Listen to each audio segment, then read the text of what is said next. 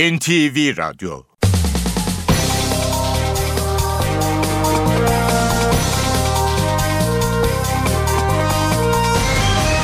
İşe Giderken Mutlu sabahlar ben Aynur Altunkaş. Bugün 16 Nisan Çarşamba. İşe giderken de Türkiye ve dünya gündemine yakından bakacağız. 7.35'te Ayhan Aktaş spor haberlerini aktaracak. 8.35'te de Emrah Kayalıoğlu işe giderken sporda bizimle olacak. Gündemin başlıklarıyla başlayalım. Güney Kore'de 470 yolcu taşıyan gemi yardım sinyali gönderdikten kısa süre sonra battı. Kıyıya 100 kilometre açıkta batan gemidekilerin çoğu kurtarıldı. Ukrayna'da güvenlik güçlerinin ayrılıkçı Rusya yanlısı güçlere karşı başlattığı operasyonda 11 kişi hayatını kaybetti. Başbakan Recep Tayyip Erdoğan partisinin milletvekilleriyle bugün yapacağı toplantıda köşk adaylığı için nabız yoklayacak. Gül ve Erdoğan Cumhurbaşkanlığı konusunda uzlaştı iddiasına dün köşkten jet yalanlama geldi. Galatasaray ile Bursa Spor Ziraat Türkiye Kupası yarı final rövanşında saat 20'de karşı karşıya gelecek. İşe giderken gazetelerin gündemi.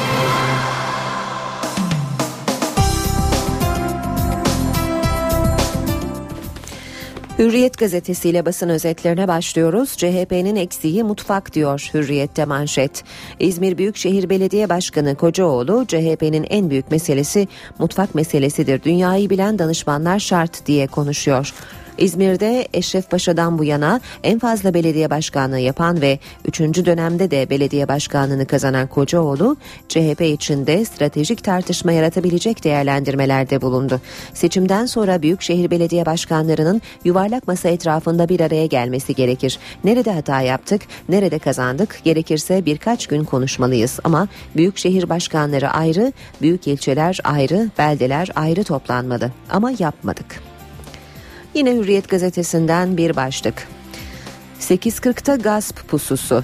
İstanbul Bakırköy dün silah seslerine uyandı. Eski ANAP milletvekili Adnan Yıldız sahibi olduğu döviz bürosuna gitmek üzere evinden çıktığında silahlı iki kişinin saldırısına uğradı. Aracına bindiği sırada çantasındaki 300 bin doları isteyen gaspçılara Yıldız silah çekti. Ateşle karşılık veren ilk gaspçı ölürken babasının önüne geçen Betül Yıldız ikinci gaspçının kurbanı oldu. Kızının üzerine kapanan anne Ferize Yıldız da olay yerinde hayatını kaybetti. Annesinin çığlığına ev evdeki pompalı tüfekle sokağa fırlayan Kamil Yıldız ikinci gaspçıyı ağır yaraladı. Yine Hürriyet gazetesinden bir başlık savcı tutuklatıyor, paralel bırakıyor. Başbakan Erdoğan Adana'da telefon dinlemeleri ve tır baskınlarıyla bağlantılı tutuklanan kişilerin serbest bırakılmasını eleştirdi. Milliyetle devam edelim basın özetlerine. Vekillere köşk anketi diyor Milliyet manşette. Bugünkü toplantıda AK Partili vekillere form dağıtılarak Çankaya için 3 aday istenecek 3 dönem kuralı hakkında görüş sorulacak diyor Milliyet gazetesi. Haberinde Başbakan Erdoğan bu sabah AK Parti Genel Merkezi'nde milletvekilleriyle bir araya gelecek. Koltukların bile yeri değiştirildi. CHP lideri Kılıçdaroğlu'na yapılan yumruklu saldırıdan sonra bu hafta mecliste olağanüstü güvenlik önlemleri alındı. MHP, BDP ve CHP'nin kullandığı salonların girişlerinin bulunduğu koridordan sadece genel başkanlar ve milletvekillerinin geçişine izin verildi. Koltukların duvara çevrildiği koridorlara güvenlik şeritleri çekildi. Yine Milliyet gazetesinden aktarmaya devam edelim. Dışişlerinde cep yasağı Ahmet Davutoğlu'nun makam odasındaki Suriye toplantısının internete sızmasının ardından Dışişleri Bakanlığı'nda bir dizi yeni önlem alındı. Buna göre artık girişte bütün ziyaretçilerin cep telefonu alınıyor. Gizlilik dereceli toplantıların yapıldığı bölümlere de bakanlık personelinin dahi cep telefonuyla girmesine izin verilmiyor. O çeteyi adliye koridorlarından temizleyeceğiz.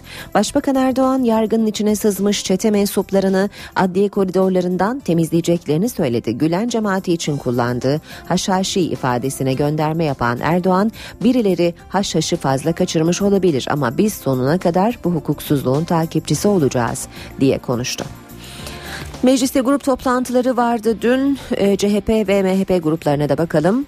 CHP lideri Kılıçdaroğlu grup toplantısında hükümetin Anayasa Mahkemesi kararlarına yönelik açıklamalarını eleştirdi. Karar milli değilmiş. Düne kadar her türlü milliyetçiliği ayaklarımın altına alıyorum diyen değil miydin? Adalet ve hukuk evrenseldir. Mahkeme kararlarının milliliği yoktur. Adalet dağıtmak üzere verilir. MHP lideri Bahçeli de Başbakan Erdoğan'ın MIT düzenlemesiyle Türkiye'yi bir istihbarat devletine sürüklediğini öne sürdü.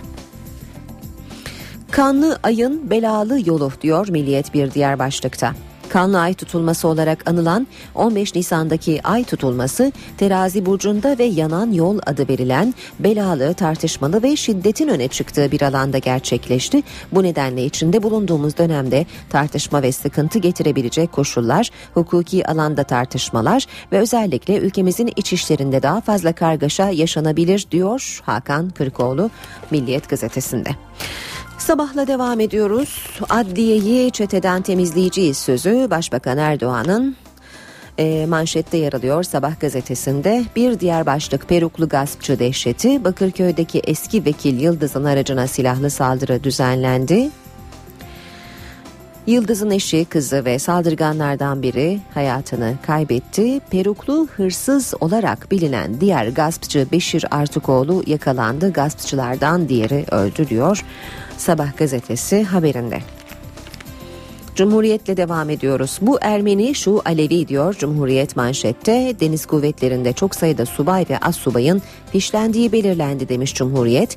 Gölcük Deniz Ana Üst Komutanlığı'nda görevli çok sayıda subay ve az subayın mezhep ve din farklılıkları, etnik aidiyetleri, katıldıkları etkinlikler ve okuduğu gazeteler nedeniyle fişlendiği ortaya çıktı. Fişlenmek için yeterli görülen sebeplerin başında Alevi, Ermeni, Çağdaş Yaşamı Destekleme Derneği üyesi olmak geliyor diyor Cumhuriyet haberinde ve Genelkurmay Savcılığı'nın skandala el koyduğu öğrenildi deniyor. Bir diğer haber Katı atağa eskort krize neden olan tırlara yenisi eklendi. Hatay'da jandarma korumalı araç şüphe yarattı denmiş haberin devamında. AKP'de köşk hesapları yine Cumhuriyet'ten bir başlık. Güle direniş. AKP'nin büyük çoğunluğu Erdoğan'ın köşke aday olmasını isterken bir kısmı da Gül'ün partiye genel başkan olmasına karşı çıkıyor. Erdoğan adaylık konusundaki istişarelerine bugün milletvekilleriyle başlayacak. Köşk ise Gül'le Erdoğan uzlaştığı iddialarını yalanladı. Geçelim radikale. Polisin delili topuktan vurmak. İstanbul'da gezi olaylarına katılan 13 kişi için dava açıldı. Polis göstericiler aleyhine delil topladı ve kamera görüntülerini gönderdi. Ancak görüntülerde polis eylemle alakası olmayan bir vatandaşın ayağına yakın mesafeden gaz kapsülü sıkıyor. İstiklal Caddesi'nde yürüyen vatandaşa kask numarası belli bir polis ateş ediyor. Topuğuna gaz kapsülü isabet eden yurttaş tepki gösteriyor. Kare karede görüntülenmiş demiş Radikal'de haber. Geçelim Star gazetesine. Paralelin kandili diyor Star manşette Dicle Üniversitesi için. Cemaatte 25 yıl kalan Profesör Ahmet Keleş, paralel örgütün Kandil'de kullanılan yöntemle nasıl para topladığını deşifre etti. Dicle Üniversitesi için paralel devletin kandilidir ifadesini kullanan Keleş, üniversitede hocalardan himmet adı altında maaşlardan %10 alınıyor, vermeyense cezalandırılıyor. Ben bu nedenle kandil diyorum buraya dedi deniyor haberde. Silvio huzur verecek. Vergi kaçakçılığından suçlu bulunan İtalya'nın eski başbakanı Silvio Berlusconi bir yıl boyunca kamu hizmeti yapma cezasına çarptırıldı. Berlusconi Milano'da bir huzur evinde haftada bir gün 4 saat hizmette bulunacak 6 ay içinde iyi hal göstermesi halinde cezada 45 gün indirim yapılacak. Şimdi tarih yazdınız yine Star'da bir başlık. Gerginliklerle anılan Fenerbahçe Galatasaray rekabetinde tarihi bir gelişme yaşandı. Euroleague finali ardından Cimbom Fener'e birlikte kutlayalım teklifi yaptı. Kanarya tüm amatör şampiyonlarımız da katılsın karşılığı verince yanıt gecikmedi. Çok güzel olur. Habertürk'e bakalım şimdi de adliyeyi çeteden temizleyeceğiz diyor Habertürk'te de manşet. Başbakan Erdoğan'ın grup toplantısında yaptığı konuşmayı Habertürk'te manşete alıyor. Sür manşet bir çanta dolar için Bakırköy'de 300 bin dolarlık gasp katliamı 3 ölü diyor Habertürk. Döviz işi yapan eski vekille iki saldırgan çatıştı. Anne kız ve bir saldırgan öldü. Twitter'la mutabakat. Türkiye'de iki gündür temaslarda bulunan Twitter yöneticileriyle Başbakan Erdoğan'ın danışmanları 6 madde üzerinde mutabık kaldı. Ofis yok ama şirketin avukatı iletişim sürecini yürütecek deniyor haberin devamında. Yeni Şafak'a bakalım. Casusluğa paralel tahliye ediyor Yeni Şafak manşette. Adana'da casusluk ve telekulak soruşturmasında tutuklanan şüphelilerin serbest bırakılmasına sert tepki gösteren Başbakan Erdoğan, paralel yargının tahliye için devreye girdiğini söyledi. Erdoğan, birileri haşhaşı, haşhaşı fazla kaçırmış olabilir ama geri adım atmayacağız dedi. Tır savcısı Trabzon'a, Hakimler Savcılar Yüksek Kurulu Suriye'ye yardım götüren MİT tırlarına Adana'da baskın yaptıran savcı Aziz Takçı'yı görevden alarak Trabzon'a atadı. Son olarak da Zaman Gazetesi'ne bakalım. İstanbul'un göbeğinde mafya usulü soygun diyor. Zaman Bakırköy'de dün güpe gündüz silahlı gasp dehşeti yaşandı. Az önce ayrıntılarını aktardığımız haberi Zaman gazetesinde manşette görüyoruz. CHP ve MHP grupları aynı başlık altında toplanmış Gestapo devleti kuruluyor. Suçların üzeri örtülecek başlığıyla muhalefet tarihe not düştü deniyor. Ayrıntılı haberlerimize sabahın sıcak gelişmesiyle başlayalım. Güney Kore'de 470 yolcu taşıyan gemi yardım sinyali gönderdikten kısa süre sonra battı. Ülkenin güneybatı kıyısına 100 kilometre uzaklıkta batan gemidekilerin çoğu kurtarıldı. Güney Kore televizyonu 470 kişilik gemideki yolcuların çoğunun okul gezisine giden öğrencilerden oluştuğunu belirtti. Gemiden gönderilen imdat sinyalinin ardından bölgeye çok sayıda helikopter ve kurtarma botu hareket etti. Güney Kore Devlet Devlet Başkanı Park her türlü imkanın arama kurtarma çalışmaları için seferber edildiğini belirtti. Reuters haber ajansı 338 öğrenci ve öğretmenin kurtarıldığını aktardı. Çalışmalar şu anda da devam ediyor. İşe giderken Başbakan Erdoğan bugün AK Parti milletvekilleriyle bir araya gelecek. Toplantıda yerel seçim sonuçları masaya yatırılacak. Ancak Başbakan Erdoğan'ın bu toplantıda köşk adaylığı için nabız yoklayacağı da öne sürülüyor. Bazı gazetelerde yer alan Gül ve Erdoğan Cumhurbaşkanlığı konusunda uzlaştığı iddiasına dün köşkten jet yalanlama geldi. Cumhurbaşkanı Gül'ün başdanışmanı Ahmet Sever imzalı açıklamada Başbakanla Cumhurbaşkanı'nın bu konuyu henüz görüşmedikleri belirtildi. Başbakan Erdoğan ise konuyu grup toplantısında değerlendirdi. Cumhurbaşkanlığı seçimlerinin bir krize dönüştürülmesine, Türkiye'ye ve millete bedeller ödetilmesine biz asla izin vermeyiz. Bu süreci suhuletle götüreceğiz.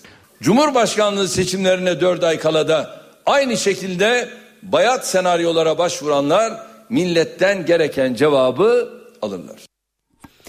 Başbakan Erdoğan Adana'da yürütülen yasa dışı dinleme soruşturmasında gözaltına alınan polislerin serbest bırakılmasına sert tepki gösterdi.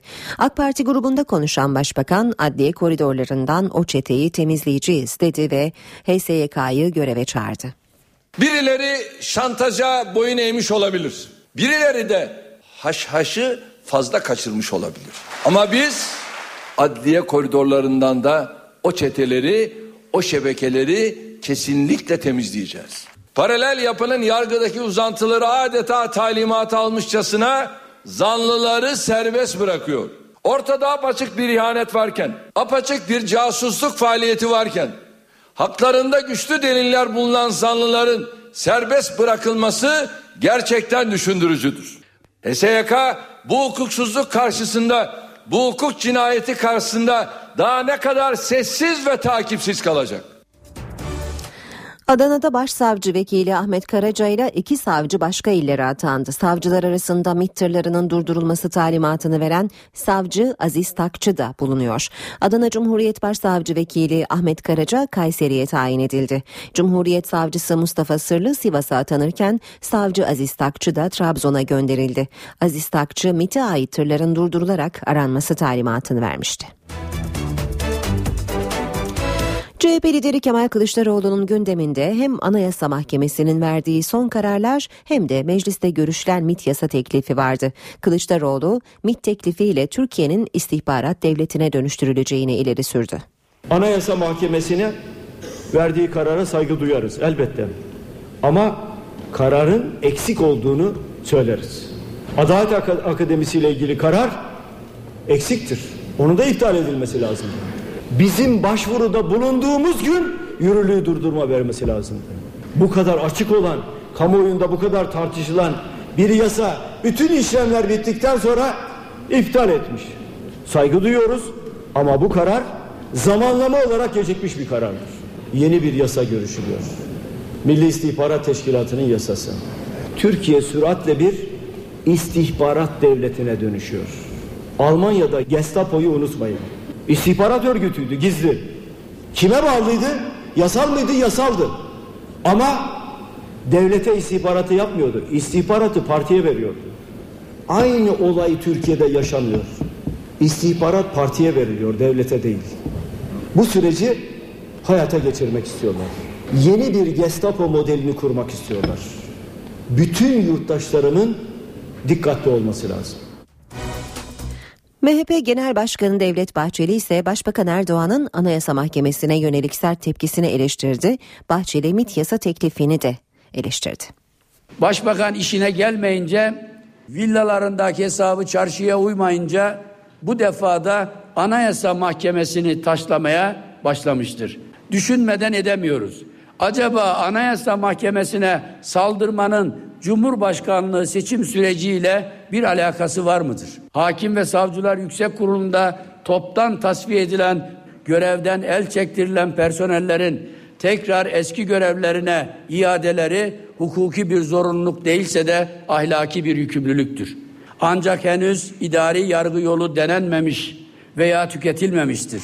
Başbakan Türkiye'yi kuracağı MIT rejimiyle baştan aşağı ayağa kontrol edecek, dinleyecek, herkesi fişleyecektir. Başbakan ülkemizi adım adım istihbarat devletine sürüklemektedir. Geçen hafta CHP Genel Başkanı Kemal Kılıçdaroğlu'na düzenlenen yumruklu saldırının ardından dün mecliste alınan yeni önlemler göze çarptı. Muhalefet liderleri başbakan gibi güvenlik koridorundan geçerek salona alındı. Mecliste CHP lideri Kemal Kılıçdaroğlu'na yönelik yumruklu saldırının ardından güvenlik önlemleri artırıldı. Kılıçdaroğlu saldırıdan tam bir hafta sonra grup toplantısının yapılacağı salona olağanüstü koruma önlemleri eşliğinde yürüdü. Yeni önlemler hakkında grup toplantısı öncesi partililere bilgi verildi. Sayın Genel Başkanımızın grup toplantısına girerken kullandığı sol giriş yani bu taraf ve koridor giriş ve çıkışlarda kesinlikle kullanılmayacaktır. Ancak bu uyarılara rağmen Kılıçdaroğlu'na destek vermek için 81 ilden gelen CHP'li il başkanları yumruklu saldırının düzenlendiği yerde basın açıklaması yapmak istedi. Değerli arkadaşlar Hayır, olmaz efendim öyle bir şey yok. Ancak buna izin verilmedi. Yeni güvenlik önlemleri ilk kez bu hafta grup toplantılarında uygulamaya konuldu. Grup toplantıları başlamadan önce bomba arama köpeğiyle de son kontroller yapıldı. Meclis bahçesine de yeni güvenlik kameraları takıldı. Artık milletvekili referansı olmadan meclise girilemeyecek. Kulislere ziyaretçi ve korumalar giremeyecek. Tüm liderler için güvenlik koridoru oluşturulacak. MHP lideri Devlet Bahçeli yeni önlemleri değerlendirdi. Bunun çok abartıldığı kanaatindeyim. Milliyetçi Hareket Partisi'nin bir güvenlik sorunu yoktur. Kendi güvenliğimizi kendimiz sağlarız her zaman. Türkiye Büyük Millet Meclisi'nin değerli mensuplarını, personelini aşırı derecede yormanın da bir manası yoktur. HDP eş başkanı Ertuğrul Kürkçü grup toplantısında 1 Mayıs'ın Taksim'de kutlanmasına dönük taleplere olumlu yanıt verilmesi gerektiğini söyledi. Kürkçü'nün MIT yasası ve çözüm süreciyle ilgili mesajları da vardı. Gezi'yi gaza boğan İstanbul valisi geçtiğimiz yıl diyordu ki Taksim'de inşaat var. Bir inşaat bitsin sonra ya alan sizin. İnşaat bitti, alan bizim değil. Öyle ya ama işçiler nerede? Halkların Demokratik Partisi orada olacak. Taksim'le ilgili kararınızı gözden geçirin. 1 Mayıs'ta Türkiye'nin gerilmesini, İstanbul'un gerilmesini, Taksim'in gerilmesini istemiyorsak işçilerin orada bulunma hakkını da e, koruyacak tedbirlerin şimdiden alınması gerekir. MIT yasasına da, HSYK yasasına da, sosyal medya yasaklarına da açıkça karşıyız. Biz elimizden geleni yapacağız parlamentodan çıkmaması için. Çıkarsa da anayasa mahkemesi de bozarsa helal olsun. Biz bu bozma kararlarını onaylıyoruz, doğru buluyoruz. Hakkari'de yaşanan olaylar yüzünden Barış ağır yara alabilir. Uyarıyoruz. Hakkari valisine bir şey yapın. Görevden alın. MİT yasasında değişiklik öngören teklifin ilk dört maddesi Meclis Genel Kurulu'nda kabul edildi. AK Parti'nin önergeleriyle birinci ve üçüncü maddede değişiklikler yapıldı. Teklifte ceza infaz kurumlarında tutuklu ve hükümlülerle sadece MİT yetkililerinin görüşebilmesi öngörülüyordu. Yapılan değişiklikte başka kişilerin görüşebilmesinin de önü açıldı. Teklife MİT yetkilileri ceza ve infaz kurumlarındaki tutuklu ve hükümlülerle görüşmeler yaptırabilir ifadesi eklendi. AK Parti önergeleriyle Bakanlar Kurulu'na görev yetkilileri yetkisi veren maddenin kapsamı da daraltıldı. Madde Bakanlar Kurulu'nun MIT'e her türlü görevi vereceği yönündeydi. Yapılan değişiklikle her türlü ifadesi çıkarıldı. Ayrıca yapılan bir diğer değişiklikle MIT topladığı teknik ve insan istihbaratını gerekli kuruluşlara ulaştırabilecek. MIT'e ve istihbarat kurumlarına meclis denetimi getirecek önergenin ise bugün görüşülmesi bekleniyor. Başbakan Erdoğan, Amerikan Temsilciler Meclisi'nin başkanı John Boehner'la görüştü. Görüşmenin ana gündem maddesi Amerikan Senatosu Dış İlişkiler Alt Komitesi'nde kabul edilen 1915 olaylarına ilişkin tasarıydı. Erdoğan görüşme sırasında 1915 olayları konusunda Türkiye'nin hassasiyetine değindi. Bu meselenin ikili ilişkileri olumsuz etkilemesine müsaade edilmemesi gerektiğine dikkat çekti. Boehner ise meselenin tarihçiler tarafından ele alınması gereken bir konu olduğunu belirtti. Görüşmede Suriye konusu da ele alındı. Başbakan Erdoğan El-Kaide bağlantılı terör gruplarının uluslararası işbirliği gerektiren bir tehdit olarak ele alınması gerektiğini vurguladı.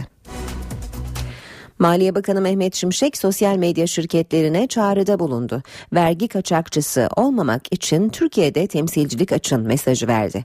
Şimşek kötü niyetle işini sürdürenlere gerekeni yapacağız dedi.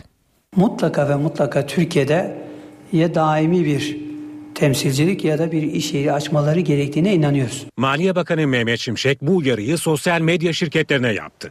Bakan Şimşek Twitter'la devam eden görüşmelerle ilgili soruları yanıtladı. Vergi mahremiyeti nedeniyle ben isim kullanmayacağım dedi. Twitter'ı anmadan tüm şirketler için vergiyle ilgili durumu anlattı. KDV'nin alınmasında bir sorun yok.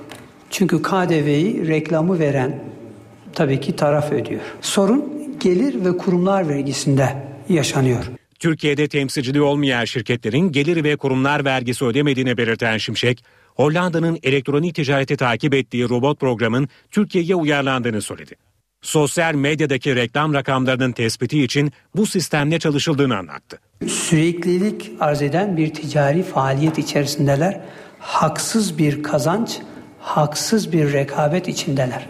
Burada eğer şimdi bir iyi niyet içerisindelerse bunu yapacaklar. Yok kötü bir niyetle bu işi sürdürmek istiyorlarsa tabii ki biz de oturup bakacağız alternatiflerimize.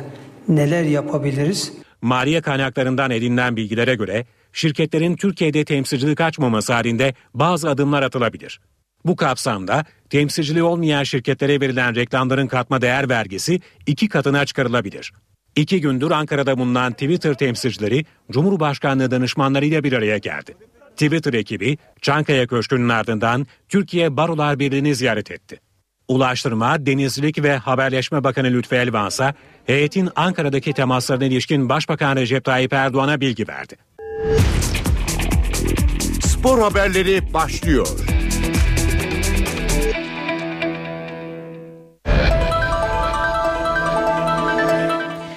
Ve sırada spor gündeminden haberler var. Mikrofonda Ayhan Aktaş. Evet teşekkürler Aynur. Bültenimize basketbolla başlayalım. Galatasaray Barcelona deplasmanında istediğini alamadı. Galatasaray Live Hospital Euroleague Playoff serisine kötü başladı. Sarı Kırmızılı takım ilk yarısını önde kapattığı maçta Barcelona'ya 88-61 yenildi. Galatasaray'ın mağlubiyetinde Arroyo'nun sakatlanıp oyundan çıkmasının etkisi büyük oldu. Tarihinde ilk kez Turkish Airlines Euroleague'de playoff mücadelesi veren Galatasaray Live Hospital başlangıcı ağır bir yenilgiyle yaptı.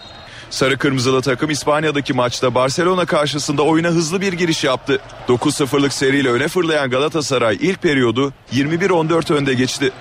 İkinci çeyrekte Galatasaray'ın düşen hücum ritmini iyi değerlendiren Barcelona farkı eritti. Bench'ten gelen Dorsey ve Pulan'ın sayılarıyla skor ortak olan Katalan ekibi bir sayı öne geçse de çeyrek sonunda Ender Aslan'ın üçlüğü Galatasaray'ın soyunma odasına 35-33 önde girmesini sağladı. İkinci periyodun son dakikasında ayak bileği dönen Carlos Arroyo'nun ikinci yarıya çıkmaması Galatasaray'ı kötü etkiledi.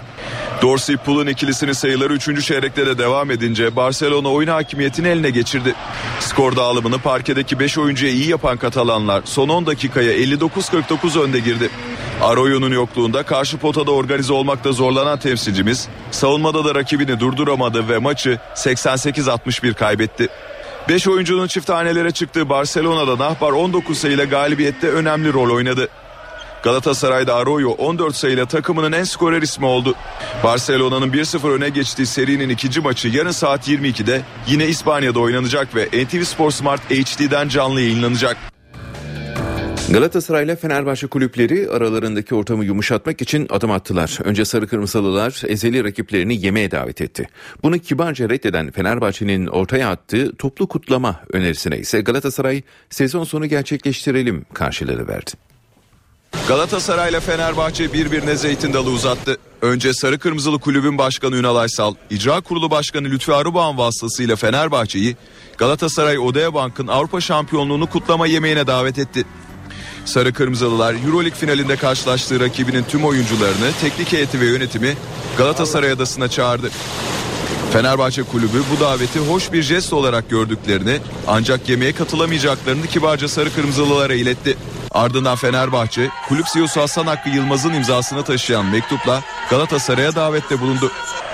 Sarı lacivertliler Galatasaray Odea Bank'ın kutlamasının iptal edilerek Fenerbahçe'nin Sev Cup'la Sev Challenge Cup'ı kazanan voleybol takımları, Euroleague ikincisi kadın basketbol takımı, Şampiyonlar Ligi ikincisi kadın masa tenisi takımı ve futbol takımının katılacağı bir organizasyon önerisi yaptı. Galatasaray Kulübü bu davete İcra Kurulu Başkanı Lütfi Arıbağ'ın aracılığıyla karşılık verdi. Arıboğan, Yılmaz'a gönderdiği mektupta Öneriniz hem amatör sporcularımızın teşviki hem de ebedi dost, ezeli rakip olan iki kulüp arasındaki dostluk köprülerinin amatör bir heyecanla tesisi açısından tarafımızca da son derece olumlu karşılanmıştır. Söz konusu önerinin sezon sonunda zamanını ve mekanını ortaklaşa belirleyeceğimiz şekilde amatör sporcularımızın katılımıyla organize edilmesinin Türk sporunun gelişimine ve kardeşliğimize katkıda bulunacağına inanıyoruz dedi. Ezeli rakipler arasındaki bu karşılıklı fair play davranışları son günlerde yaşanan gerilimi bir nebze de olsa yumuşatmış oldu.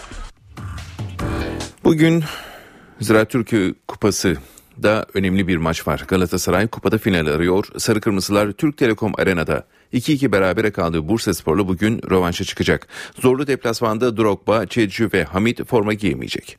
Spor Toto Süper Lig'de şampiyonluk yarışından kopan Galatasaray'da hedef artık lig ikinciliği ve Türkiye Kupası. Hedeflerden biri olan kupada da sarı kırmızıların işi kolay değil. Zira yarı final ilk maçında Bursa Spor'la 2-2 berabere kalan Mancini'nin öğrencileri bu kez deplasmanda rövanşa çıkacak. Bursa Atatürk Stadı'nda saat 20'de başlayacak mücadeleyi hakem İlker Meral yönetecek. Galatasaray'da sakatlıkları süren Şevcu ve Hamit Altın top Bursa Spor karşısında forma giyemeyecek. Teknik direktör Roberto Mancini iyileşen Ceyhun Gülselam'ı ise 18 kişilik kadroya alacak. Sarı Kırmızılarda Didier Drogba ise sakatlığı nedeniyle Bursa Spor maçında oynayamayacak. Mancini cezaları nedeniyle Sivas Spor deplasmanında yer alamayan Snyder, Melo ve Hakan Balta'nın takıma dönmesiyle ideale yakın 11 ile sahaya çıkacak. Defansı Ebue, Semih, Hakan Balta ve Teliz'den oluşturmayı planlayan İtalyan teknik adam orta sahada Melo, Yekta ve Selçuk'u kullanacak. Hücumda ise Snyder, Burak ve Umut Bulut'un görev alması bekleniyor. Bursa Spor'dan Galatasaray'a kötü sürpriz. Yeşil Beyaz Yönetim Ziraat Türkiye Kupası yarı final rövanş maçında sahasında oynayacağı maç için kale arkasında misafir takım için satılacak bilet fiyatını 800 lira olarak belirledi. Bursa Spor Yönetimi Galatasaray'la oynanacak Türkiye Kupası yarı final rövanş maçı için misafir taraftarlara yüksek bir fiyat belirledi. Buna göre karşılaşmayı izlemek isteyen Galatasaray taraftarı 800 lira ödemek zorunda kalacak. Bursa Spor Galatasaray maçının bilet fiyatlarına ilişkin açıklamada bulunan Yeşil Beyazlı ekibin başkanı Erkan Körüstan, bu sezon aldığımız cezalar nedeniyle hasılattan çok yoksun kaldık. Bunu çıkarmamız lazımdı dedi. Bunun altında bir şey aranmaması gerektiğini belirten Körüstan, sadece Galatasaray taraftarlarına özel bir uygulama değil, Bursa Spor taraftarlarına da aynı fiyat uygulanıyor. Yönetim kurulu olarak böyle bir karar aldık. Bundan daha fazla da bir açıklama yapmak istemiyorum diye konuştu. Ve Fenerbahçe ile devam edelim. Şampiyonluk için geri sayıma geçen Fenerbahçe'nin bu sezonki başarısında en büyük paylardan biri teknik direktör Ersun Yanal'ın geçen sezonla bu sezon istatistikleri.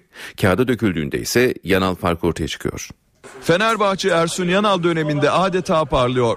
Yanallı Fenerbahçe geçen sezona göre istatistiklerini üst seviyelere taşımayı başardı. Fenerbahçe Aykut Kocaman'ın takımın başında olduğu 2012-2013 sezonunun 29. haftasında 55 puan toplamıştı. Ersun Yanal'ın Fenerbahçesi ise 29. hafta sonunda 66 puana ulaşmayı başardı. Sarı lacivertli ekip attığı gol ve elde ettiği galibiyet sayısında da geçen yıl açık farkla geride bıraktı. Aykut Kocaman'ın takımın başında olduğu geçen sene 29 karşılaşmada 16 galibiyet alan 6 kez de sağdan boynu bükük ayrılan Sarı Kanaryalar bu sezon 21 galibiyet alırken 5 kez mağlup oldu. 2013-2014 sezonunda bir hücum makinesine dönüşen Yanal'ın Fenerbahçesi toplamda 66 gole ulaşarak geçen yıldan 16 gol daha fazla atmayı başardı. Kişisel kariyerinin de en parlak dönemini yaşayan Ersun Yanal bu sezon Spor Toto Süper Ligi kazanarak kariyerinin ilk şampiyonluk sevincini tatmak istiyor. Diğer yandan bu sezonki performansıyla alkış toplayan Ersun Yanal'a bir takdirde Okan Üniversitesi'nden geldi. Üniversite tarafından yılın teknik adamı seçilen Yanal ödülünü alkışlar arasında aldı. Ödül sonrası kısa bir konuşma yapan Yanal sporda şiddet olmamalı konusuna vurgu yaptı ve öğrenciler tarafından alkışlandı. Bu arada Fenerbahçe seyircisiz oynama cezasıyla karşı karşıya. Sarı lacivertli kulüp çirkin ve kötü tezahürat nedeniyle Profesyonel Futbol Disiplin Kurulu'na sevk edildi. Fenerbahçe Medikal Park Antalya Spor maçına taraftarının neden olduğu çirkin ve kötü tezahürat nedeniyle Disiplin Kurulu'nda. Sahasında daha önce Akhisar Belediyespor ve Gençler Birliği maçlarını seyircisiz oynayan Fenerbahçe ceza alması durumunda Beşiktaş derbisinden sonraki Çaykur Rizespor maçına da kadın ve 12 yaşından küçük çocukların önünde oynayacak.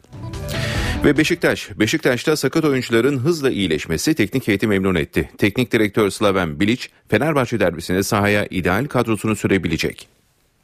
Beşiktaş'ta teknik direktör Slaven Bilic sakat oyuncuların takıma dönmesiyle yeniden ideal kadrosunu sahaya sürebilecek. Son haftalarda üst üste yaşanan sakatlıklar sonrası futbolcularını farklı mevkilerde kullanmak zorunda kalan Bilic, Fenerbahçe derbisinde bu sıkıntıyı yaşamayacak. Son iki lig maçında Olcay sağ kanatta Motta ise orta sahanın solunda görevlendiren Bilic, Gökhan Tören'in sakatlığını geride bırakmasıyla rahat bir nefes aldı. Gökhan Töre derbide sağ kanattaki yerini alacak. Olcay yeniden sol kanatta, Motta da sol bekteki pozisyonunda mücadele edecek. Ligin ikinci yarısında Franco ile birlikte savunmada iyi bir uyum yakalayan Ersan Gülüm sakatlığı sonrası sahalardan bir ay uzak kalmıştı. Bu dönemde Dani'yi kullanan Bilic derbide Ersan Franco ikilisini sahaya sürecek. Hırvat teknik adamın Mustafa Bekleme'nin sakatlığının düzelmesine rağmen forvet tercihini Almeida'dan yana kullanması bekleniyor.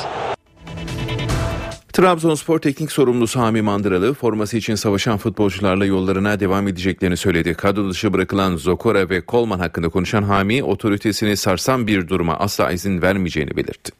Trabzonspor teknik sorumlusu Hami Mandıralı önceliğinin Trabzonspor ve onun menfaatleri olduğunu belirterek savaşan futbolcularla yollarına devam edeceklerini söyledi.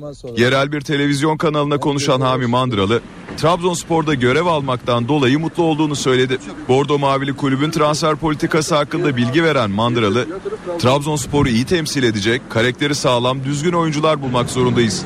Bunun için de çok çalışmamız lazım. Trabzonspor taraftarı başarı, şampiyonluk istiyor ifadelerini kullandı. Kadro dışı kalan Zokora ve Kolman hakkında da konuşan Hami Mandıralı, hiçbir oyuncu Trabzonspor teknik direktörünün otoritesini sarsmamalı, sarsamaz dedi.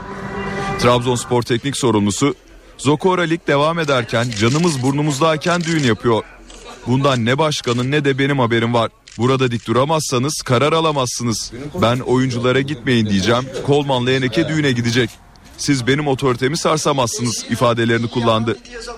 Hami Mandıralı 3 oyuncu için yönetime rapor sunduğunu, kararın Bordo Mavili yönetime ait olduğunu sözlerine ekledi. Takımdaki diğer yabancı oyuncuların Bosingva'yı örnek alması gerektiğine vurgu yapan Mandıralı, Bosingva gibi çıkıp takımın için savaşacaksın. Benim önceliğim Trabzonspor'dur. Onun menfaatleridir. Onun için savaşan futbolcular benim için kıymetlidir diye konuştu. Ve Almanya'dan bir haberle devam edelim. Almanya Kupası'nda Borussia Dortmund'un finaldeki rakibi bugün belli olacak. Lig şampiyonluğunu garantileyen Bayern Münih sahasında Kaiserslautern'i ağırlayacak. Kupanın son şampiyonu olan Bavyera ekibiyle ikinci ligde mücadele veren Kaiserslautern arasındaki mücadele saat 21.30'a başlayacak. Mücadele NTV Spor ekranlarından naklen yayınlanacak. Şampiyonluğunu ilan ettikten sonra ligde oynadığı 3 maçın hiçbirini kazanamayan Bayern Münih son karşılaşmada ise Borussia Dortmund'a 3-0 yenilmişti. Formula 1 takımlarından Red Bull sezonun ilk yarışı Avustralya Grand Prix'sini ikinci sırada bitiren Daniel Ricciardo'nun diskalifiye edilmesi üzerine gittiği temizden istediği sonucu alamadı. Uluslararası Otomobil Federasyonu FIA'nın tahkim kurulu Ricciardo'nun puanlarının geri verilmesi için Red Bull'un yaptığı itirazı reddetti. Ricciardo kariyerinin ilk Formula 1 yarışını ikinci sırada bitirmiş ancak kurallarda belirlenenden daha fazla yakıt kullandığı gerekçesiyle diskalifiye edilmişti. Tahkim kurulu Red Bull takımının yarış sırasında yakıt tüketimini azaltması için uyarıldığını, buna karşın gerekli adımların atılmadığını belirtti. Bu haberimizde spor bültenimizi tamamlıyoruz. İyi günler diliyoruz. NTV Radyo Günaydın herkese yeniden. İşe giderken de yeni saati hava durumuyla karşılayacağız. Gündemin başlıklarına bakalım önce.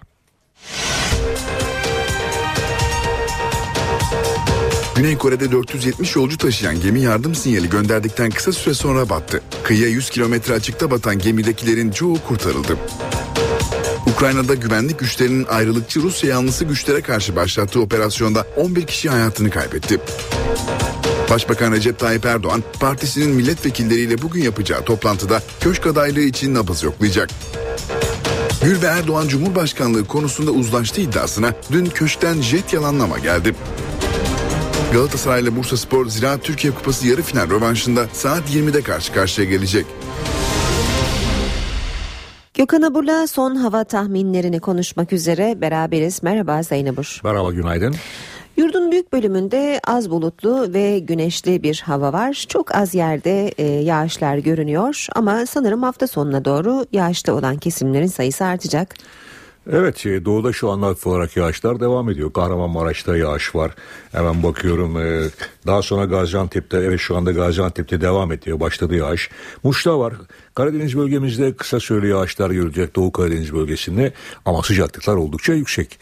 İç kesimlerde sıcaklıklar bugün 20 ile 25 derece arasında olacak. İstanbul'da beklediğimiz hava sıcaklığı 20 derecenin üzerine çıkıyor bugün için. İzmir öyle. Antalya ve civarında ise sıcaklıklar yine bugün 20 derecelerin üstünde olacak. Adana ise 26 derecelik bir sıcaklığa sahip bir ara hafif yağış geçişi olmasına rağmen. Evet e, doğuda hafif olarak yağışlar devam ediyor demiştim. Bugün için bir Ege'yi uyarmak istiyorum. Çünkü Ege'nin hemen hemen Çanakkale Boğazı'ndan başlayıp da güneye kadar olan tüm bölgede öğle saatlerinden itibaren rüzgar, güneyde rüzgarlar kuvvetli esecek. Tabii bu kuvvetli esecek rüzgarlarla birlikte Ege üzerinden taşıyacakları nem gece saatlerinden itibaren önce Trakya'da bulutlanmayı arttıracak ve Edirne ve civarında hafif olarak yağış başlayacak. Bu yağışlar daha sonra Kuzey Ege'nin kıyı kesimlerini içine alacak şekilde Ege'yi de etkileyecek. Bu yağışların yarın e, kıyı Ege ve Trakya'da daha kuvvetli olmak üzere Marmara, Batı Karadeniz ve Batı Akdeniz'de etkisi altına almasını bekliyoruz. Doğuda ise yağışlar hafifleyecek yarın için. Cuma günü doğudaki yağışlar yine hafif ve aralıklarla devam ederken bu kez Ege ve Batı Akdeniz'de daha kuvvetli olmak üzere Marmara'nın tamamı ve Batı Karadeniz'de de yer yer sağanak yağmur geçişleri görülecek. Ege, Marmara ve Batı Karadeniz'deki bu yağışların cumartesi günü aralıklarla devam etmesini bekliyoruz. Tabi cuma günü yağışın yer yer kuvvetli sağanaklar şeklinde olması ve yağışı kuvvetlendirecek kuzeyli rüzgarın etkisiyle Trakya'dan başlayarak sıcaklıklar azalacak. Bu azalış 5-6 dereceler civarında. Ee, ve ama çok uzun süreli değil onu hemen belirtmek istiyorum. Pazar günü tekrar Ege'den başlayarak sıcaklıklar yeniden yükselecek. Artık bahar geldi diyebiliriz. Gökhan Abur teşekkürler. Gündemin öne çıkan haberlerine bakmaya devam edelim. Gül ve Erdoğan Cumhurbaşkanlığı konusunda uzlaştı haberlerine. Köşkten jet yalanlama geldi. Cumhurbaşkanı Gül'ün baş danışmanı Ahmet Sever imzalı açıklamada Başbakanla Cumhurbaşkanı'nın bu konuyu henüz görüşmedikleri belirtildi. Başbakan ise gruptaki konuşmasında süreci suhuletle götüreceklerini söyledi. Cumhurbaşkanlığı seçimlerinin bir krize dönüştürülmesine Türkiye'ye ve millete bedeller ödetilmesine biz asla izin vermeyiz. Bu süreci suhuletle götüreceğiz.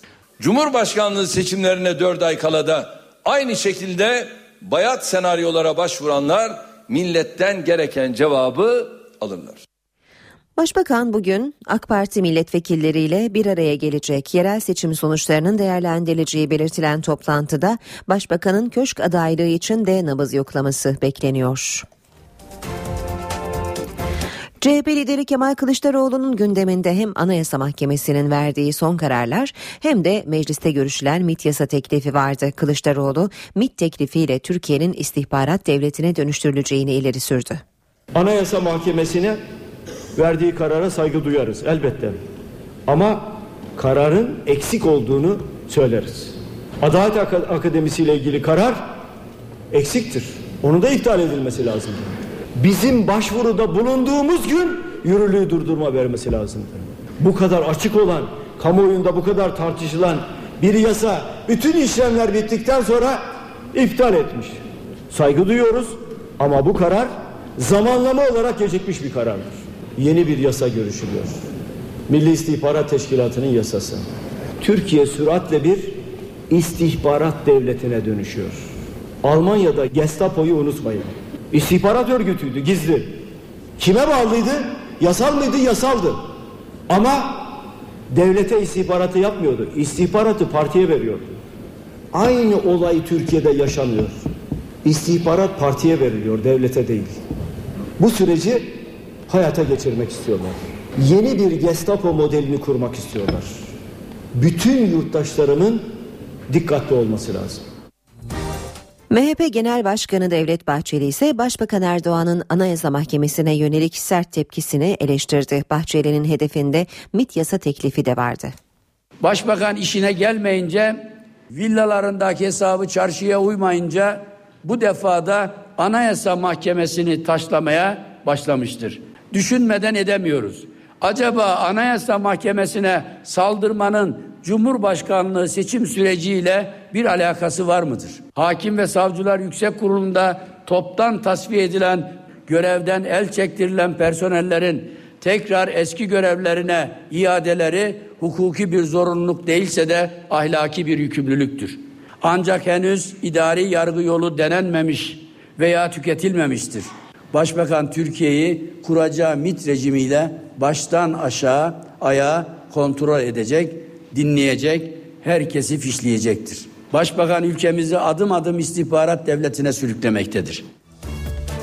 MIT yasasında değişiklik öngören teklifin ilk dört maddesi Meclis Genel Kurulu'nda kabul edildi. AK Parti'nin önergeleriyle birinci ve üçüncü maddede değişiklikler yapıldı. Teklifte ceza infaz kurumlarında tutuklu ve hükümlülerle sadece MIT yetkililerinin görüşebilmesi öngörülüyordu. Yapılan değişiklikle başka kişilerin görüşebilmesinin de önü açıldı. Teklife MIT yetkilileri ceza ve infaz kurumlarındaki tutuklu ve hükümlülerle görüşmeler yaptırabilir ifadesi eklendi. AK Parti önergeleriyle Bakanlar Kurulu Kurulu'na görev yetkisi veren maddenin kapsamı da daraltıldı. Madde Bakanlar Kurulu'nun MIT'e her türlü görevi vereceği yönündeydi. Yapılan değişiklikle her türlü ifadesi çıkarıldı. Ayrıca yapılan bir diğer değişiklikle MIT topladığı teknik ve insan istihbaratını gerekli kuruluşlara ulaştırabilecek. MIT'e ve istihbarat kurumlarına meclis denetimi getirecek önergenin ise bugün görüşülmesi bekleniyor. Adana'da başsavcı vekili Ahmet Karaca ile iki savcı başka illere atandı. Savcılar arasında MİT tırlarının durdurulması talimatını veren savcı Aziz Takçı da bulunuyor. Savcı Takçı Trabzon'a, başsavcı vekili Ahmet Karaca Kayseri'ye, savcı Mustafa Sırlı da Sivas'a tayin edildi. Başbakan dün meclisteki grup top, e, konuşmasında Adana'da aranan MİT tırları ile ilgili soruşturmada tutuklanan yüzbaşı ve assubayın üst mahkeme tarafından serbest bırakılmasına sert tepki gösterdi. Başbakan birileri haşhaşı fazla kaçırmış olabilir. Biz devletin koridorlarından çeteleri nasıl kovduysak adliye koridorlarından da o çeteleri kesinlikle temizleyeceğiz dedi. İşe giderken Güney Kore'de 470 yolcu taşıyan gemi yardım sinyali gönderdikten kısa süre sonra battı. Ülkenin güneybatı kıyısına 100 kilometre uzaklıkta batan gemidekilerin çoğu kurtarıldı. Güney Kore televizyonu 470 kişilik gemideki yolcuların çoğunun okul gezisine giden öğrencilerden oluştuğunu belirtti. Gemiden gönderilen imdat sinyalinin ardından bölgeye çok sayıda helikopter ve kurtarma botu hareket etti. Güney Kore Devlet Başkanı Park her türlü imkanın arama kurtarma çalışmaları için seferber edildi edildiğini belirtti. Reuters haber ajansı 300'den fazla kişinin kurtarıldığını aktardı. Çalışmalar şu anda da devam ediyor. Ukrayna'da hükümet ayrılıkçı Rus yanlılarına karşı operasyon başlattı. Kramatorsk kasabasında 11 kişi hayatını kaybetti. Donetsk bölgesinin kuzeyinde antiterör operasyonunun başladığını buradan duyuyorum. Ordu görevini temkinli ve adım adım yerine getirecektir. Buradan şunu da belirtmek isterim. Bu operasyonun amacı Ukrayna vatandaşlarını korumak, terörü ve ülkeyi bölme girişimlerini durdurmaktır. Ukrayna Geçici Devlet Başkanı Turchinov antiterör operasyonun başladığını bu sözlerle duyurdu. Açıklamadan saatler sonra Ukrayna'nın doğusundan silah sesleri yükseldi. Rus yanlılarının elinde olan Kramatorsk'taki havaalanının geri alındığı duyuruldu. Interfax haber ajansı çıkan çatışmada hayatını kaybedenler olduğunu öne sürdü. Rusya Devlet Başkanı Vladimir Putin Birleşmiş Milletler'den Ukrayna'da meydana gelen anayasaya aykırı eylemlerin güçlü bir şekilde kınanmasını talep etti. Ukrayna'nın başkenti Kiev'de de tansiyon yükseldi. Rusya yanlısı iki devlet başkanı adayı televizyondaki sözleri nedeniyle tepki topladı. Bina önünde toplanan öfkeli kalabalık Olya Tsaryova yumurta ve yumruklarla saldırdı. Kalabalığın öfkesinden diğer politikacı da nasibini aldı. Göstericiler diğer aday Mikhailo Dobkin'in yüzüne de önce un sonra da toz deterjan döktü. Öte yandan Moskova yanlılarının Ukrayna'nın doğusundaki işgali de sürüyor. Binlerce Rus askerinin Ukrayna'nın doğu sınırına konuşlandığı da gelen bilgiler arasında. Irak bir dönem Amerikalı askerlerin işkence fotoğraflarıyla dünya kamuoyunun gündemine oturan Ebu Ghraib hapishanesini kapattı. Güvenlik endişeleri nedeniyle kapatılan Ebu Ghraib'daki 2400 mahkum başka hapishanelere sevk edildi. Iraklı yetkililer geçen yıl hapishaneye yönelik saldırılarda çok sayıda mahkumun öldüğünü, yüzlercesinin de firar ettiğini söyledi. Söz konusu hapishane 2003'te Amerika'nın Irak'ı işgalinin ardından işkence merkezi olarak kullanılmıştı. Amerikalı askerlerin gözaltında tutulan Iraklılara cinsel istismarda bulunduğunu ve işkence yaptığını gösteren fotoğraflar uluslararası kamuoyunda büyük tepkiye yol açmıştı. Tepkilerin ardından hapishanede görevli bazı Amerikalı askerler yargılanarak hapis cezasına çarptırılmıştı. İşe giderken. İstanbul Bakırköy'de döviz bürosu sahibinin para çantasını gasp etme girişimi kanlı bitti. Eski Anavatan Partisi milletvekili Adnan Yıldız'ın çantasını almak için aracına açılan ateşe karşılık verilince çıkan çatışmada Yıldız'ın eşi ve kızıyla bir saldırgan hayatını kaybetti. Yıldız ve oğlu yaralandı. Gaspçılardan biri de yaralı olarak yakalandı.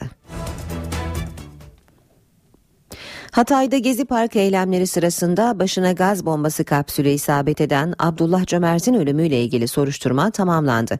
Polis memuru Ahmet G. hakkında 25 yıla kadar hapis cezası istendi.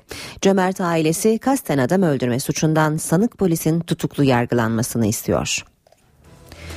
Hrant Dink cinayeti faili o gün Samas'ın terör örgütüne üye olmak suçundan yargılandığı davada mahkeme dosyanın Erhan Tuncel ve Yasin Hayal'in yargılandığı ana davayla birleştirilmesini istedi. İstanbul 2. Çocuk Ağır Ceza Mahkemesi heyeti savcının talebi doğrultusunda davaların birleştirilmesinin hukuki zorunluluk olduğuna hükmetti. İstanbul 5. Ağır Ceza Mahkemesi'nden görüş sorulmasına karar verdi. O gün Samast Hrant Dink'i öldürmek suçundan 22 yıl 10 ay hapse mahkum oldu olmuş, örgüt davası ise ayrılmıştı. İstanbul Sirkeci'de arabalı vapur kazası ile ilgili iddianame kabul edildi. İstanbul 16. Ağır Ceza Mahkemesi'nde görülecek davada gemi kaptanıyla iki personelin taksirle ölüme sebebiyet vermek suçundan 15'er yıla kadar hapsi isteniyor. İstanbul Sirkeci'de arabalı vapurdan denize düşen otomobilde 5 yaşındaki Ecesu Yılmaz'la anneannesi Şaziye Güleren hayatını kaybetmişti. Benzin fiyatı 5 kuruş artarak yeniden 5 liranın üzerine çıktı. Enerji Piyasası Düzenleme Kurulu 15-18 Nisan arasında uygulanacak tavan fiyat rakamlarını açıkladı. Buna göre benzinin tavan satış fiyatı 5 lira 4 kuruş olurken motorin satış fiyatı ise 3 kuruşluk artışla 4 lira 33 kuruş oldu. Fındık fiyatı rekor seviyeye ulaştı. Ordu'da zirai don nedeniyle rekolte düşünce fiyatlar %100 arttı. Fındığın kilosu 10 liraya çıktı. Ordu Ziraat Odası Başkanı Uğur Cörüt'e göre fiyat artışı devam edecek. Rekolte düştü, fındık rekor fiyata ulaştı. Ordu'da Mart'ın sonunda etkili olan zirai don fındık bahçelerini vurdu. Ürün azalınca fiyat %100 arttı. Kabuklu fındığın kilosu 10 lira oldu. Yetkililer fiyat artışının devam edeceği görüşünde. Bunun duracağını da zannetmiyorum. Sürekli yukarıya doğru çıkmakta. E, çünkü ihracatçımızın e, fabrikasını çalıştıracak fındık yok. Fındık manavımızın e, fındık alışverişi yapacak fındığı yok. Üreticimizin satacak fındığı yok. Fındığın tüm zamanların en pahalı döneminde olduğu belirtiliyor.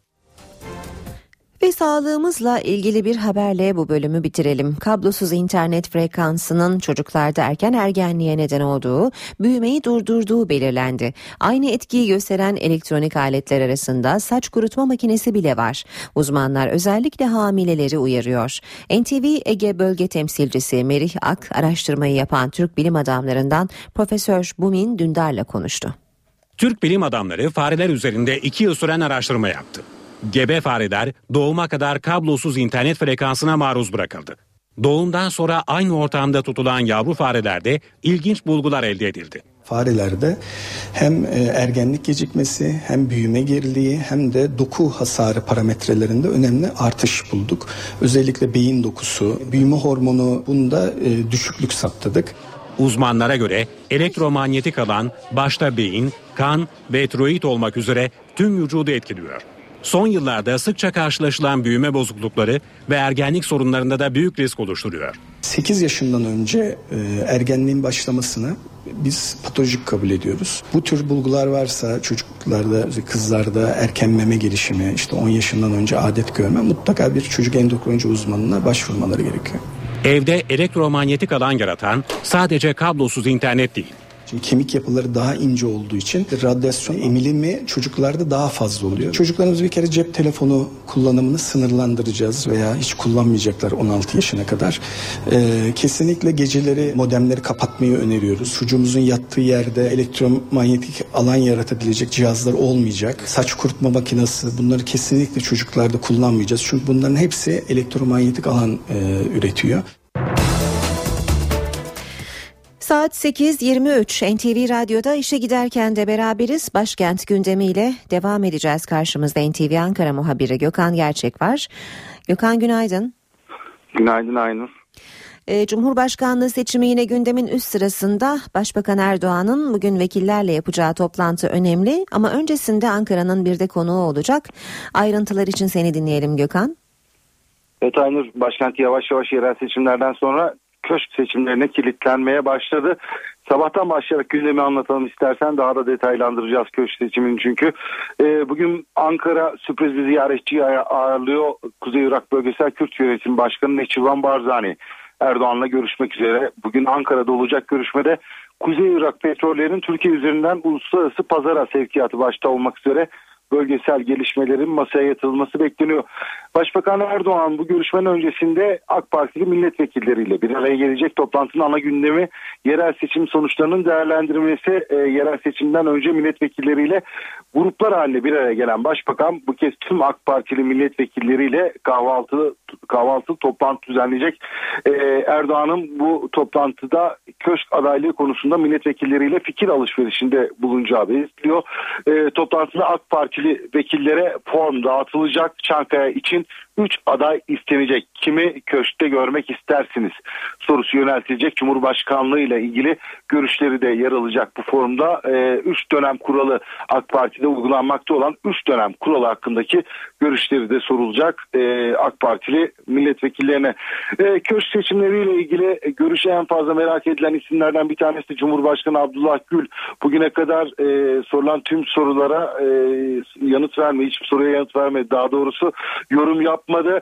Ee, Erdoğan ve Gül ne zaman bir araya gelse köşk konusu uzlaştılar şeklinde haberler çıktı e, basında ama dün köşkten bu haberler yayın, e, yalanlandı. Bugüne kadar Gül Erdoğan görüşmesinde Cumhurbaşkanlığı seçimlerinin hiçbir şekilde gündeme gelmediği belirtildi.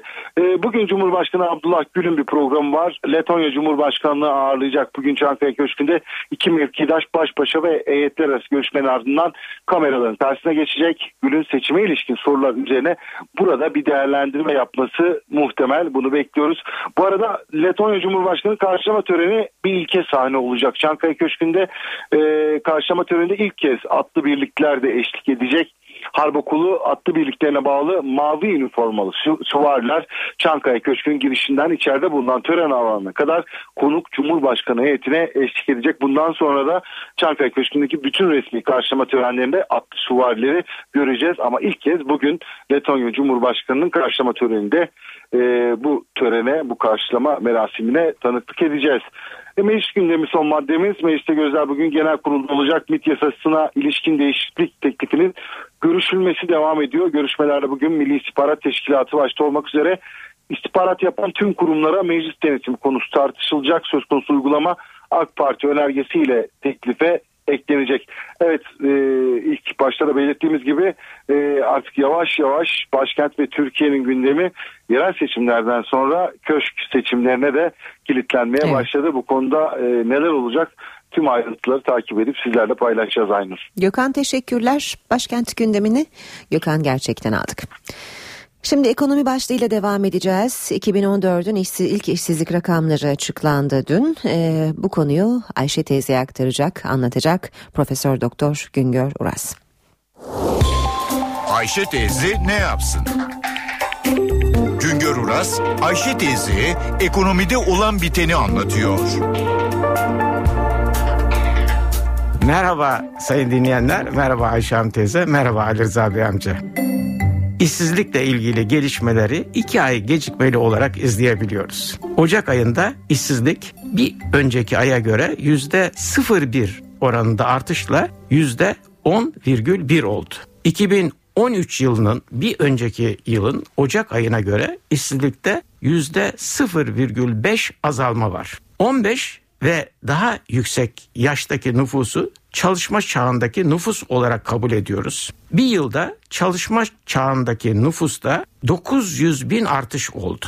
Ne var ki çalışma çağındaki nüfusun tamamı çalışmaya hazır değil. İş aramıyor. İş aramayan ve bulduğunda çalışmaya hazır nüfusa iş gücü diyoruz. Bir yılda iş gücümüzdeki artış 700 bin oldu. 28 milyona yükseldi. Ülkede bir yılda iş gücündeki artışın üzerindeki nüfusa 800 bin kişiye iş imkanı yarattık. Çalışmak isteyen nüfustaki artışın üzerindeki iş imkanı nedeniyle bir yılda işsiz sayısında 50 bin azalma oldu. Bütün bunların sonucu işsizlik oranı yüzde 10,5'tan yüzde 10,1'e geriledi. Tarımdaki işsizlik azaldı. 15-24 yaş arasındaki gençlerin işsizlik oranında az da olsa gerileme görüldü. Ekonomi her şeye rağmen iş imkanı yaratıyor. Ekonomik durgunluğa rağmen bir yılda iş arayan nüfustan daha fazlası insana 800 bin kişiye iş imkanı yaratılması önemlidir. Bitmedi. İstihdamdaki gelişmeler değerlendirilirken 3 noktanın üzerinde durulur. Tarım dışında yaratılan iş imkanları nelerdir? Sanayi ne kadar iş imkanı yaratıyor? Ücretli ve YM'li istihdamda artış var mı? Geçen bir yılda tarım dışı istihdamda 850 bin artış oldu. Tarımda çalışanların sayısı azalırken sanayide çalışanların sayısı 100 bin arttı. Sanayi iş yaratmaya devam ediyor. Ücret ve maaşla çalışanların sayısında da bir yılda 800 bin artış oldu. Özetle 2014 Ocak ayı iş gücü göstergeleri göreceli olarak istihdamda ve işsizlikte iyileşme eğilimini ortaya koyuyor. Sanayi istihdamında artış var. Maaşlı ve ücretli çalışanların sayısında artış var. Evet, işsizlik oranı hala yüksek ama istihdamda kötüye değil, iyileşmeye doğru bir eğilim var. Bir başka söyleşi de birlikte olmak ümidiyle şen ve esen kalınız sayın dinleyenler. Uras'a sormak istediklerinizi ntvradio.ntv.com.tr adresine yazabilirsiniz. Emrah Kayalıoğlu'yla işe giderken spor. Saat 8.37 e, yine sırada spor gündemi var. Emrah Kayalıoğlu yanımızda. Günaydın. Ee, bugün iki büyük kulüp Galatasaray Fenerbahçe arasındaki bu dostluk rüzgarları e, işte o karşılıklı amatör şubelerin bir arada yiyeceği yemek e, haberleri gazetelerde çok geniş yer buluyor. Onu on buçuğa bırakalım. O işin e, o yine o dostluk rüzgarlarının benzeri bir tablo. E, Okan Üniversitesi'nde ödül töreninde Ersun Yanal'la Lütfü Arıbağ'ın e, işte Arasında gazetelerde kocaman kocaman işte el sıkışma sarılma fotoğrafları var. Güzel oradan da aslında e, güzel mesajlar var. Baktığımızda yani e, işte yani bu dostluk vurgu yapıyor Ersun Hoca e, ödül töreninin sonunda. E, benzer bir tavır Lütfü Arıbağ'ından da var. E, Bütün gazetelerde bu el sıkışma fotoğrafları kocaman kocaman yer almış. Ama yani insan bir mutlu oluyor o tabloyu görünce. Özellikle e, Lütfü Arıbağ'ına Fenerbahçe camiasının e, tepkisini de düşünürsek e, bu 3 Temmuz süreciyle ilgili Fenerbahçe'nin hocasıyla o tabloyu çizmeleri güzel. E, tabii Futbol Federasyonu'ndan da tanışıklıkları var. Onu da unutmayalım. Yani Ersun Hoca Futbol Federasyonu'nda görevdeyken Lütfü Arıbağ'ın da e, yönetim kademesindeydi Futbol Federasyonu'nun. Ama bütün o güzel tablonun içinde mesela sabahta farklı bir tarafı var olayın. Ee, yani protokoldeki koltuklarının fotoğrafını koymuş. Yan yana oturmaları gerekirken e, aralarında bir 6-7 koltuk var. Otur, yani Lütfü Arıbağ'ın kendi yerine oturmuş ama Ersun Yanal mı kendi yerine oturmuş? Kendi yerine oturmuş. Öbür, ta öbür köşenin başında oturuyor. E tabi burada şu da olmuş olabilir. Yani bir salona geç girmiş olabilir. Hı hı. Trafik vesaire gibi bir gerekçeyle protokolün bütün düzenini bozmamak için orada kalmış olabilir. Herkesin önünden geçmemek için. Koltuğunu bulamamış Yanında olabilir. bir, bir ziyaretçiyle gelmiş. Yani atıyorum bir yönetim kurulu üyesiyle gelmiştir. İki kişilik yer yok diye. Öbür Olabilir. tarafta iki kişilik bir yer bulmuştur. Oraya oturmuş olabilir. Bunların hepsi olabilir ama tabii yani e, bunların hiçbiri olmayıp da öyle bir tercihte bulunduysa da e, o güzel e, el sıkışma, sarılıp öpüşme fotoğraflarının dışında Bir gölge e, düşürüyor aslında o görüntüye. Şey, tabii. Yani o haberle birlikte o güzel tablo ile ilgili bir insanların kafasında e, bir soru işareti olmuyor değil. Yani inşallah benim dediğim gibi bir gerekçeler vardır işin arkasında. E, yoksa o ödül töreninde e, söylenen işte rekabetin olduğu yerde dostluk ve şıklık da olsun, kavga etmeyelim, güzel anılar oluşturalım vesaire gibi e, cümleler biraz şey e, havada kalır o anlamda Evet haklısınız. göstermelikmiş gibi kalır. Öyle diyeyim ya da.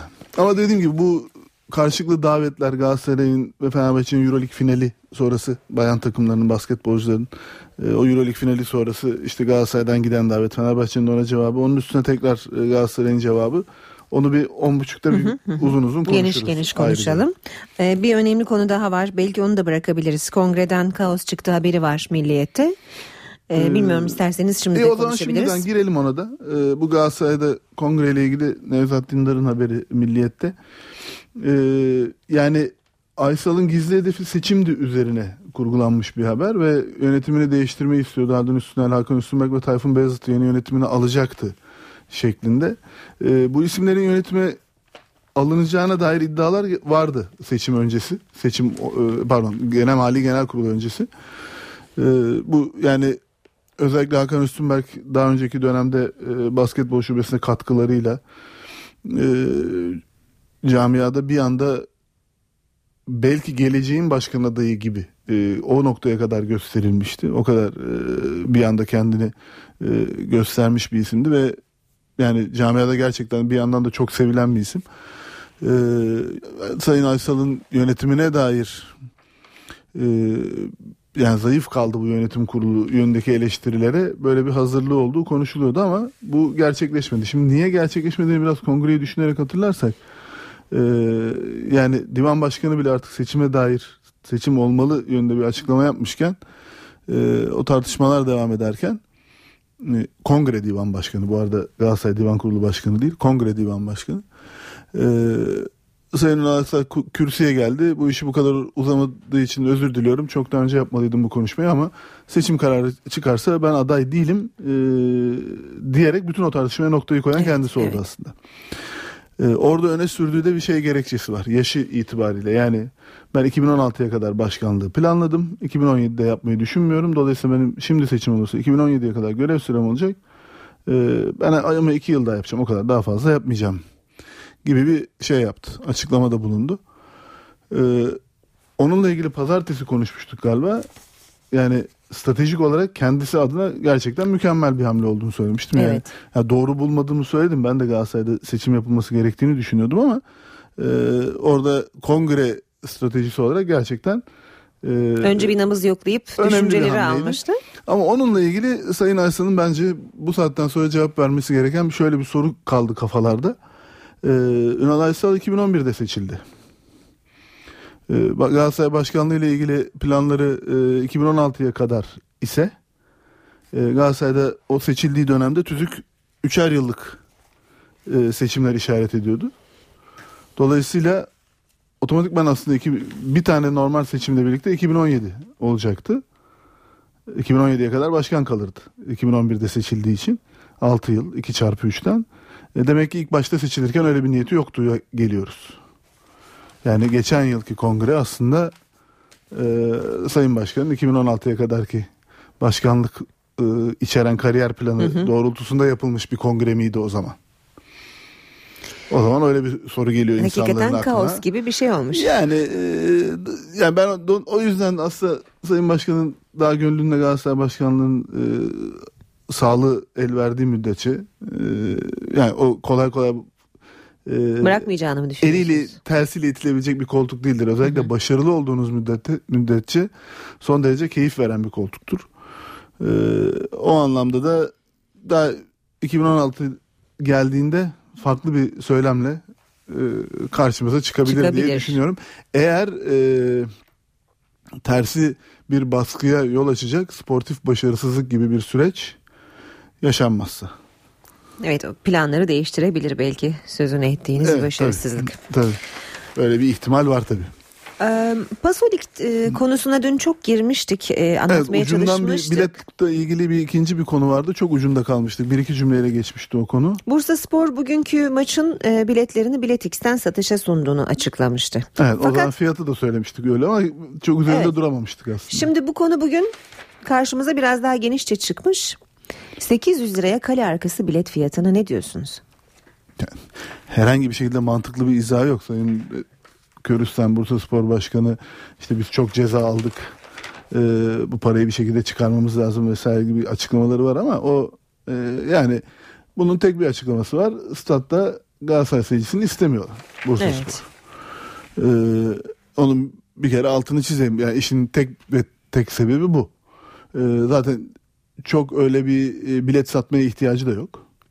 26 bin civarında bir kapasitesi var. Bursa Stadı'nın 22 bin civarında kombine satmışlar. Ee, kalan biletlerinde e, normal Biletix kanalıyla satışa çıkardılar. Şunu söyleyelim. e, o bahsedilen misafir takıma ayrılan e, kale arkası daha doğrusu misafir takım bölümünün de bulunduğu kale arkası türbünle ilgili e, Futbol Federasyonu talimatları gereği e, misafir takıma uygulanan e, bilet fiyatı o türbüne girecek ev sahibi takım fiyat taraftarlarına da uygulanıyor. O anlamda talimatlara aykırı bir nokta yok. Ama e, talimatlarımızın ne kadar yetersiz olduğu bu noktada ortaya çıkıyor. Çünkü e, benzer bir kale arkası konumunu düşünün. Yani her stadın iki tane kale arkası Evet. türbünü var. Diğer kale arkası türbünün bilet fiyatı 50 lira olması lazım yanlış hatırlamıyorsam.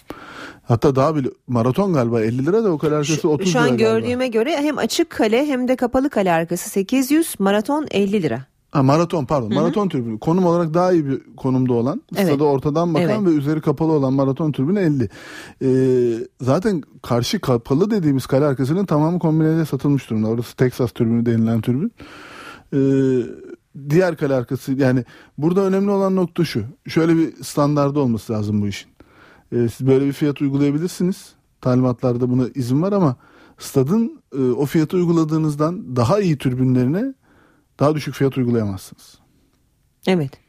Yani burada öyle bir sıkıntı var. Yani VIP dediğimiz kapalının en ortası olan diğerlerin bile en pahalısının fiyatı 300 lira. 200, 300 ve 100 lira olarak Evet, sıralanmış kapalı o türbün yani o bir e, protokol türbününün yer aldığı kapalı türbünün maraton değil de öbür asıl kapalı türbünün yan tarafları kapalı diye türbün diye geçer. Hı hı. Ortaya yaklaştıkça VIP diye geçer onlar Bursa stadında. Ee, yani o konum olarak stada ortadan bakan ve eskiden karşı türbünün üzeri de açık olduğu için o türbünün adı kapalı kaldı. Artık karşı Hmm. tarafta kapanınca işler tabii telaffuzda biraz sıkıntı oluyor. VIP'ler o zaman diyelim 200 ve 300 lira olarak belirlenmiş Evet. ama tabii aradaki fark 600 lira olunca Şimdi e, burada Galatasaray isyanında son derece haklı ama şunu da unutmayalım. Yani şöyle bir birkaç yıl geriye gidelim. E, Galatasaray kulübü eski Ali Samiyan stadında Mecidiyeköy'deki Ali Samiyan stadında eski açık tribünün üzerini kapatıp e, orada misafir tribün taraftarlarına bir yer ayırıp onun dışında da o tribünün tamamını e, Galatasaray üniversite taraftar gruplarına kombine olarak sattıktan sonra kalan yeri yani kalan çok az sayıda bir bilet belki kalmıştı kulübün elinde. Her maçtan maça satışa çıkan bir de misafir takım oraya giriyordu. Ee, bir de cadde tarafı dediğimiz E5'e bakan taraftaki üstü açık olan kale arkası tribün vardı. Yeni açık diye geçen. Ee, eski açığın bilet fiyatları her zaman yeni açıktan daha pahalı olurdu. Üzeri kapalı diye ama misafir takım oraya girerdi. Onlar para öderdi. Ha böyle bu kadar astronomik bir fark olmazdı. Hı hı. Ama özellikle bazı e, maçlarda bazı rakipler ilk yarıdaki lig maçında mesela Galatasaray'a bu bilet fiyatı ile ilgili bir problem yarattıysa Galatasaray misillemeyi orada gayet e, net bir şekilde biletleri fiyatlarına baktığınızda görürdünüz. Yani yeni açın iki katına, üç katına bilet misafir takıma bilet satıldığı maçlar oldu. Ha bu 8 katı oranı tabii biraz abartmış durumda. Hatta e, şöyle söyleyeyim 8 katından da fazla. 16 katı maratonla kıyasladığınızda Doğru. e, tribün lokasyonu olarak baktığınızda o iş 20-25 katı anlamına gelir. E, bilet Ee, alıp gidecek olan var mıdır kale arkasından maç izleyecek olan sizce? Yani ben sanmıyorum. Ee, burada karşılaştırmalar da var haberde. Yani Chelsea Galatasaray 800 VIP yemekli diyor mesela. Bayern Münih e, Do- Borussia Dortmund Devler Ligi finali bile 214 liraymış. E, onun ama şeydir o. E, 214 70 civarı o e, VIP tarafı değildir yani. Hmm. E, Manchester Ama United Liverpool maçını ya, 150 orada lira verip işte- izleyebilirsiniz Yani o, ama. o karşılaştırmalar bile bize şunu gösteriyor. Türkiye'de bilet fiyatları e, kulüpler bu noktada mesela Galatasaray'da Chelsea maçına uyguladığı bilet fiyatı VIP tarafı e, neredeyse e, Şampiyonlar Ligi finalindeki e, VIP Hı hı. şeylerine eşit olacak yani. Neredeyse oralarda. Evet. O anlamda yani bizim yani iğneyi çuvaldız hesabını biraz kendimizin de yapması lazım. Yani Galatasaray Kulübü bu isyanda son derece tepkisinde taraftarlarıyla haklıdır. Ama bu boyutta olmasa da buna benzer uygulamaları eski Ali Samiyen'de o dönemki Galatasaray yönetimlerinin yaptığını da Hatırlatalım. unutmayalım yani. Süremiz çok azalmış. Ersun Yanal'ı konuşacaktık. İsterseniz küçük bir giriş yapalım. On buçuğa mı bırakalım? Yani milliyette Ersun Yanal'ın e, turp gibiyim sapasağlamım e, sağlıkla ilgili hiç- hiçbir problem yok. E, işte ay, ayrılacağı yönündeki söylentileri çıkaranlar Fenerbahçe'yi çalıştırmaya devam etmemden rahatsızlık duyanlardır Evet. gibi bir açıklaması var. Milletteki bu açıklama ana sayfa dediğimiz sayfada bir sayfa çevirdiğimizde de e, Şanslı abinin Ersun Yanal kalır mı soru işareti başlıklı uzun tam sayfa bir değerlendirmesi var. Kafalar karışıyor Ee, ikisini yani ikisi bir arada arkaya aynı okuyunca. gazetede biraz kafamızı karıştırdı. Onu da o zaman 10.30'da Evet, konuşalım. evet. Karabüğün aldığı ceza ve o cezanın medyadaki ilginç yansımalarını. Çok heyecanlı haberler. o, onu da 10.30 haber özetleri sonrasına bırakalım. Peki. 10.30'dan sonra görüşmek üzere. Ee, yeniden görüşünceye dek hoşçakalın. NTV Radyo